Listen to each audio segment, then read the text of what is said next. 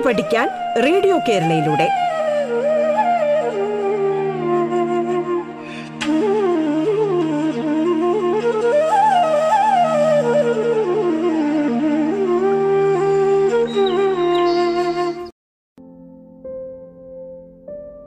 പാഠത്തിന്റെ ഇന്നത്തെ അധ്യായത്തിൽ നിങ്ങളോടൊപ്പമുള്ളത് പോൾട്ടനെ തിരുവനന്തപുരം വിദ്യാഭ്യാസ ജില്ലയിലെ doctor M M R H S S Kattela higher secondary സ്കൂളിലെ ഫിസിക്സ് അധ്യാപകനാണ് ഞാൻ. ഇന്ന് നമ്മൾ ചർച്ച ചെയ്യുന്നത് ഒമ്പതാം ക്ലാസ്സിലെ ഭൗതികശാസ്ത്രത്തിലെ ഏഴാമത്തെ അധ്യായമായ തരംഗചലനമാണ്. തരംഗചലനവുമായി ബന്ധപ്പെട്ട് മൂന്നാമത്തെ ക്ലാസ്സാണ് ഇന്ന് നമ്മൾ ഇവിടെ കേൾക്കുന്നത്. പ്രിയപ്പെട്ട കുട്ടികളെ കഴിഞ്ഞ ക്ലാസ്സിൽ നമ്മൾ തരംഗചലനവുമായി ബന്ധപ്പെട്ട് കുറേയധികം കാര്യങ്ങൾ ചർച്ച ചെയ്തു. അതിൽ പ്രതിധ്വനി എന്ന ഒരു കൺസെപ്റ്റാണ് ഞാൻ വീണ്ടും പറയുന്നത്. പ്രതിധ്വനിയുമായി ബന്ധപ്പെട്ട് നമുക്ക് ഒരു കണക്ക് ചെയ്തുകൊണ്ട് ഈ ക്ലാസ് ആരംഭിക്കാം. ചോദ്യം ഇതാണ്.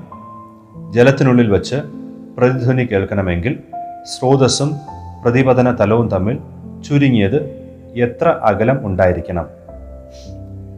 ജലത്തിനുള്ളിൽ വച്ച് പ്രതിധ്വനി കേൾക്കണമെങ്കിൽ സ്രോതസ്സും പ്രതിപതന തലവും തമ്മിൽ ചുരുങ്ങിയത് എത്ര അകലമുണ്ടായിരിക്കണം നിങ്ങൾക്ക് അറിവുള്ളതാണല്ലോ. ജലത്തിൽ ശബ്ദത്തിന്റെ വേഗം വായുവിനുള്ളതിനേക്കാൾ കൂടുതലാണ്.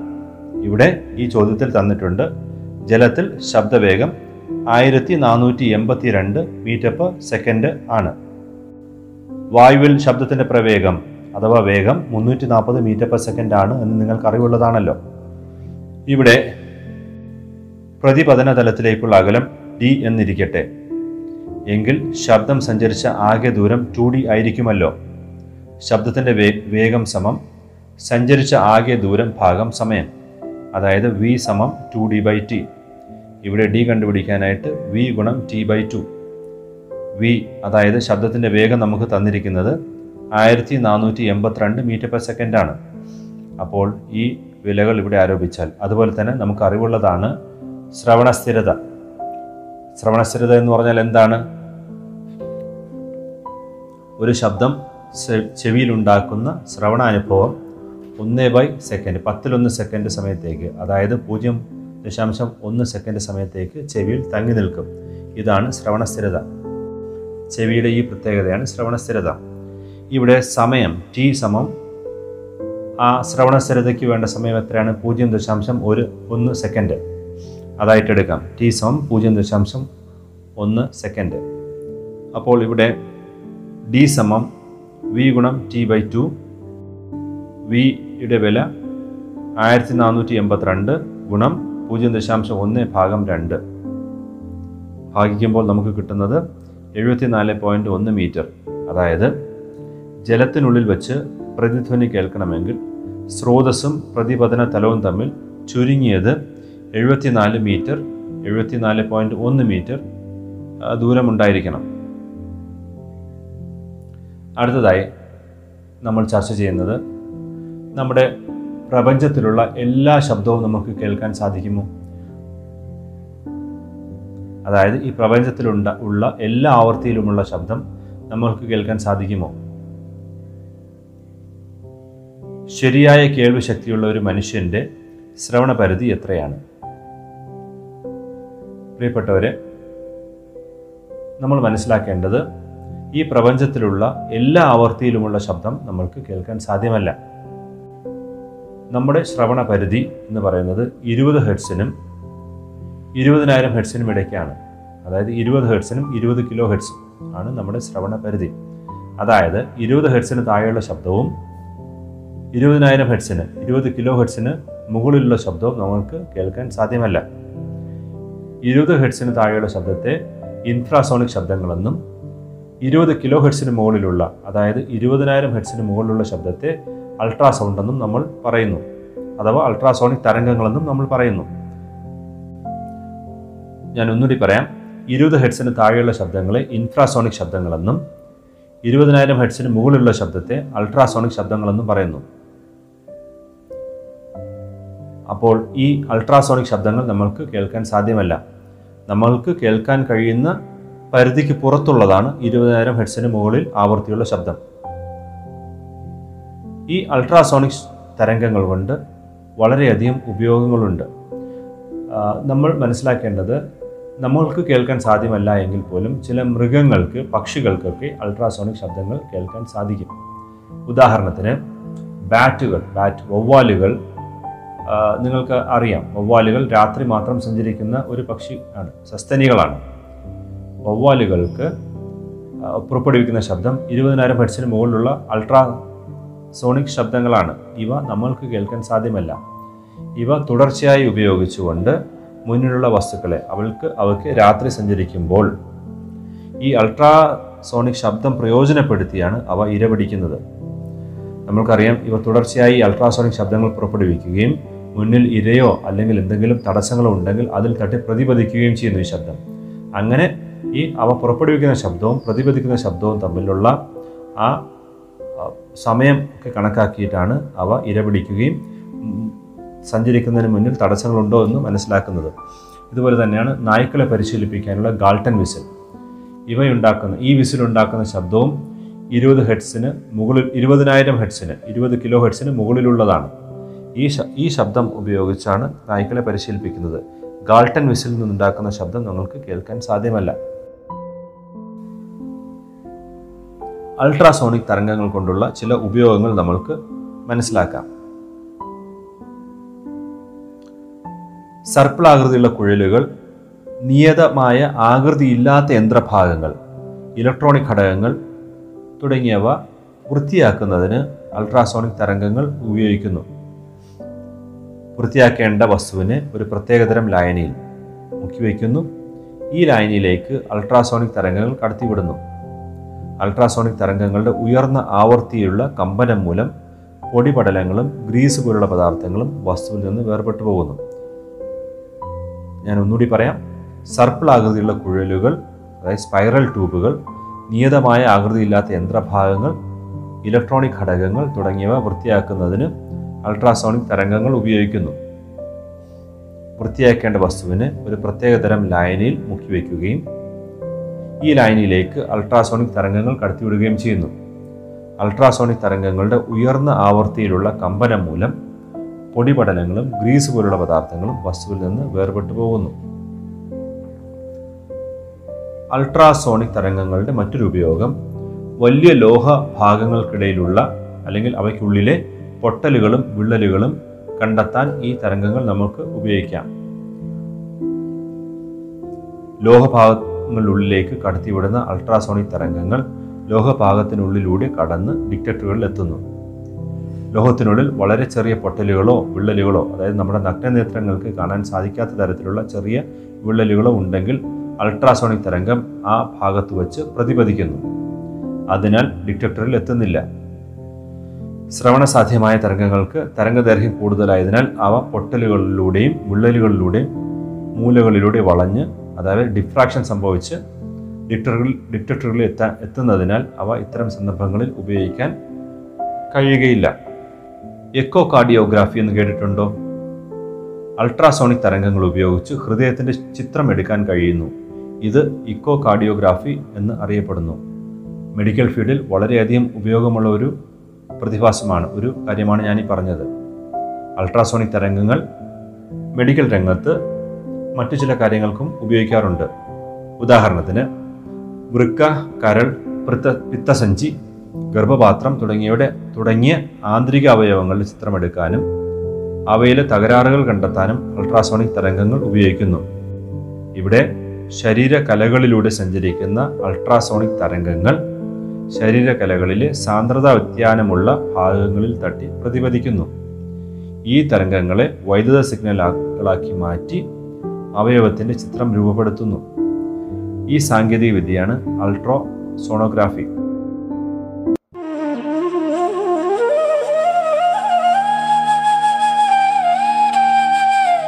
പാഠം കേട്ടു പഠിക്കാൻ റേഡിയോ കേരളയിലൂടെ. പാഠത്തിൽ ഇനി ഇടവേള.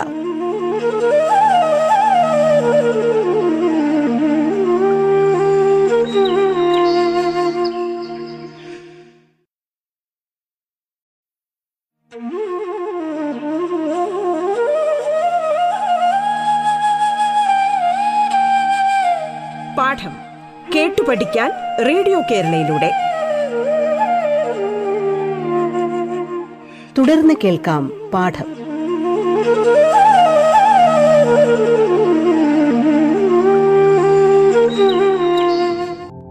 എന്താണ് അൾട്രാസോണോഗ്രാഫി? ശരീരകലകളിലൂടെ സഞ്ചരിക്കുന്ന അൾട്രാസോണിക് തരംഗങ്ങൾ ശരീരകലകളിലെ സാന്ദ്രത വ്യത്യാനമുള്ള ഭാഗങ്ങളിൽ തട്ടി പ്രതിപദിക്കുന്നു ഈ തരംഗങ്ങളെ വൈദ്യുത സിഗ്നലുകളാ സിഗ്നലുകളാക്കി മാറ്റി അവയവത്തിന്റെ ചിത്രം രൂപപ്പെടുത്തുന്നു. ഇങ്ങനെ വൃക്ക കരൾ പ്രത്യസഞ്ചി ഗർഭപാത്രം തുടങ്ങിയ ആന്തരിക അവയവങ്ങളുടെ ചിത്രമെടുക്കാനും അവയുടെ തകരാറുകൾ കണ്ടെത്താനും ഈ സാങ്കേതികവിദ്യ ഉപയോഗിക്കാൻ സാധിക്കും. അതുപോലെ തന്നെ മെഡിക്കൽ രംഗത്ത് അൾട്രാസോണിക് തരംഗങ്ങൾ ഉപയോഗിക്കുന്ന മറ്റൊരു സന്ദർഭമാണ് വൃക്കയിലുണ്ടാകുന്ന കല്ലുകൾ പൊടിച്ചു കളയാൻ. വൃക്കയിലുണ്ടാകുന്ന ചെറിയ കല്ലുകൾ പൊടിച്ചു കളയാൻ ഈ അൾട്രാസോണിക് തരംഗങ്ങൾ ഉപയോഗിക്കാവുന്നതാണ്. സോണാർ എന്ന് കേട്ടിട്ടുണ്ടോ? Sonar sound navigation and ranging. Ultrasonic തരംഗങ്ങൾ ഉപയോഗിച്ച് ജലത്തിനടിയിലുള്ള വസ്തുക്കളിലേക്കുള്ള അകലം അവയുടെ ദിശ വേഗം എന്നിവ കണ്ടെത്താൻ ഉപയോഗിക്കുന്ന ഉപകരണമാണ് സോണാർ. ഉദാഹരണത്തിന് ഒരു സമുദ്രത്തിന്റെ ആഴമളക്കാൻ ഒരു സമുദ്രത്തിലെ ചില ഭാഗങ്ങളിലെ ആഴമളക്കാനായിട്ട് നമുക്ക് ഈ സോണാർ സംവിധാനം ഉപയോഗിക്കാവുന്നതാണ്.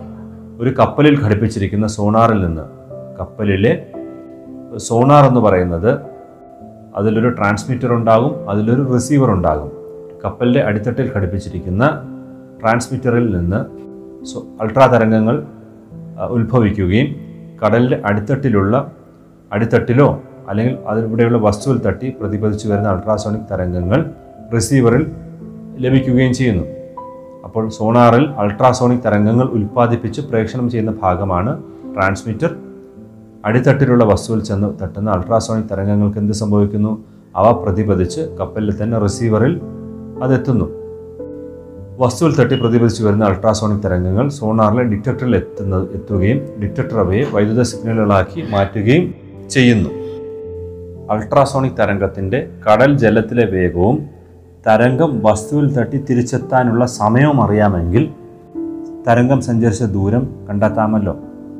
അതുപോലെ തന്നെയാണ് ഈ ടെക്നോളജി ഉപയോഗിച്ച് ഈ വിദ്യ ഉപയോഗിച്ച് കടലിലെ മത്സ്യസമ്പത്തിന്റെ സാന്നിധ്യവും അറിയാൻ സാധിക്കും. ഒരു ഉദാഹരണം നമുക്ക് നോക്കാം.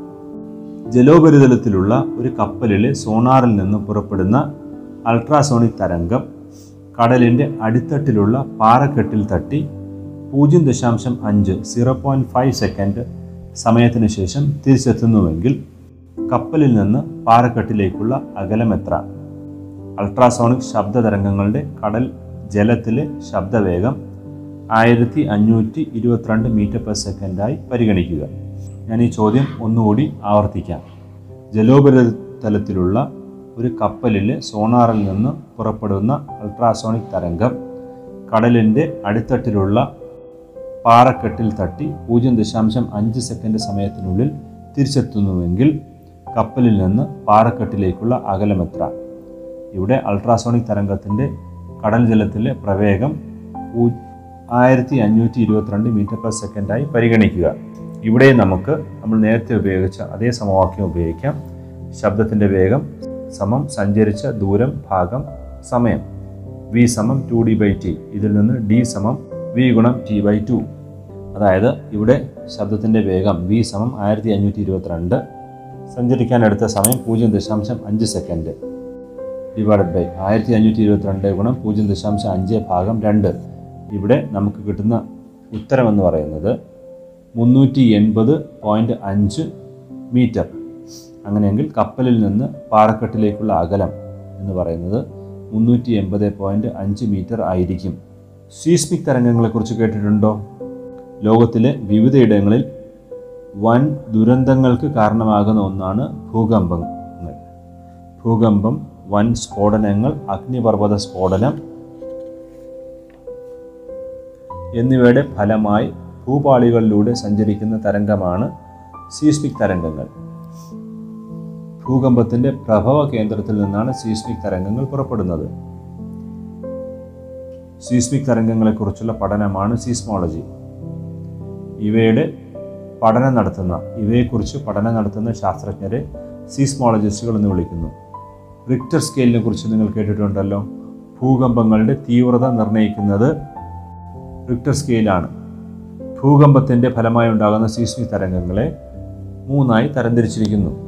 ഒന്ന് പ്രാഥമിക തരംഗങ്ങൾ അഥവാ പ്രൈമറി വേവ്സ് അഥവാ പി തരംഗങ്ങൾ.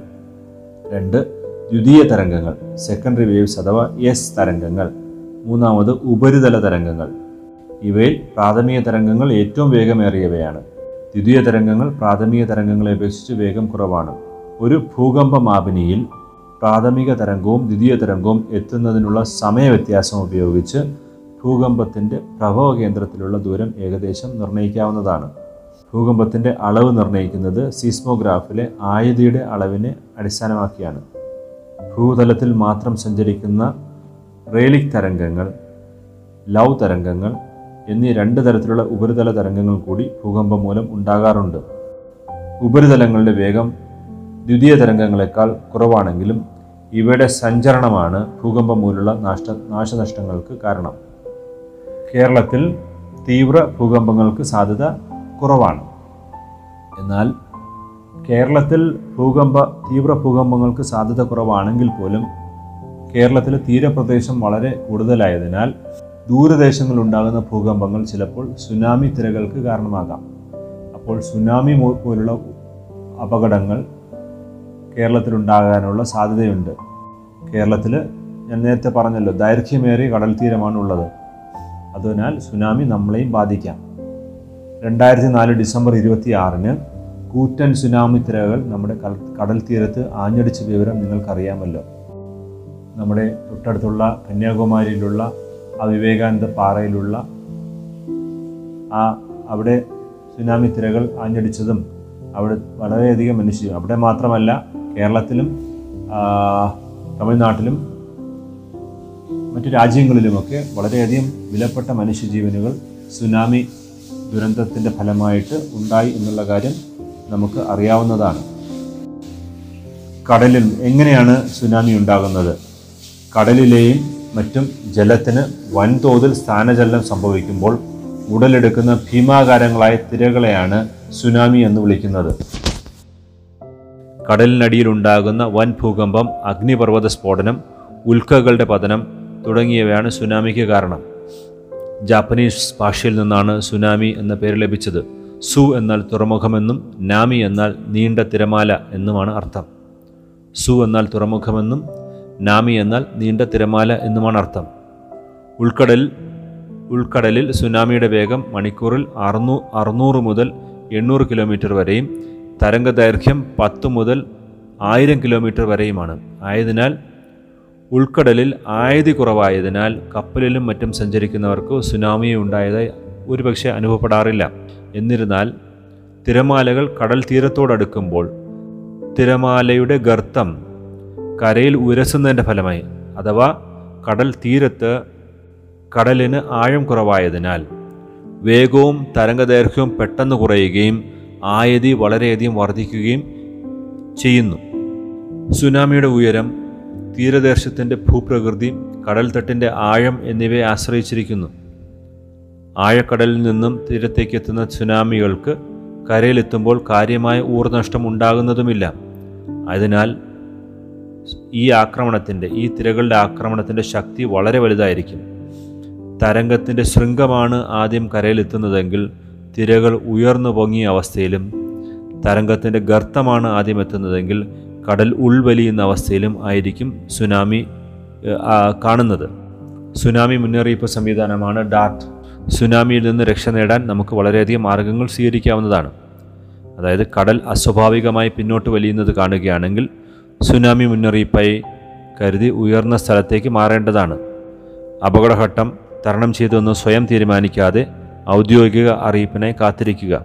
രക്ഷപ്പെടാനുള്ള തിരക്കിനിടയിൽ വസ്തുവകകൾ എടുക്കാനായി സമയം ചെലവഴിക്കാതിരിക്കുക കാരണം നമ്മുടെ ജീവനാണ് ഏറ്റവും വലുതെന്ന് തിരിച്ചറിയുക. സുനാമിയിൽ പെട്ടുപോയാൽ വെള്ളത്തിൽ പൊങ്ങിക്കിടക്കുന്ന ഏതെങ്കിലും വസ്തുവിൽ പിടിമുറുക്കി രക്ഷപ്പെടാൻ ശ്രമിക്കുക. പ്രിയപ്പെട്ടവരെ ഇത്രയുമാണ് തരംഗചലനം എന്ന ചാപ്റ്ററിൽ നമുക്ക് പഠിക്കാനുള്ളത്.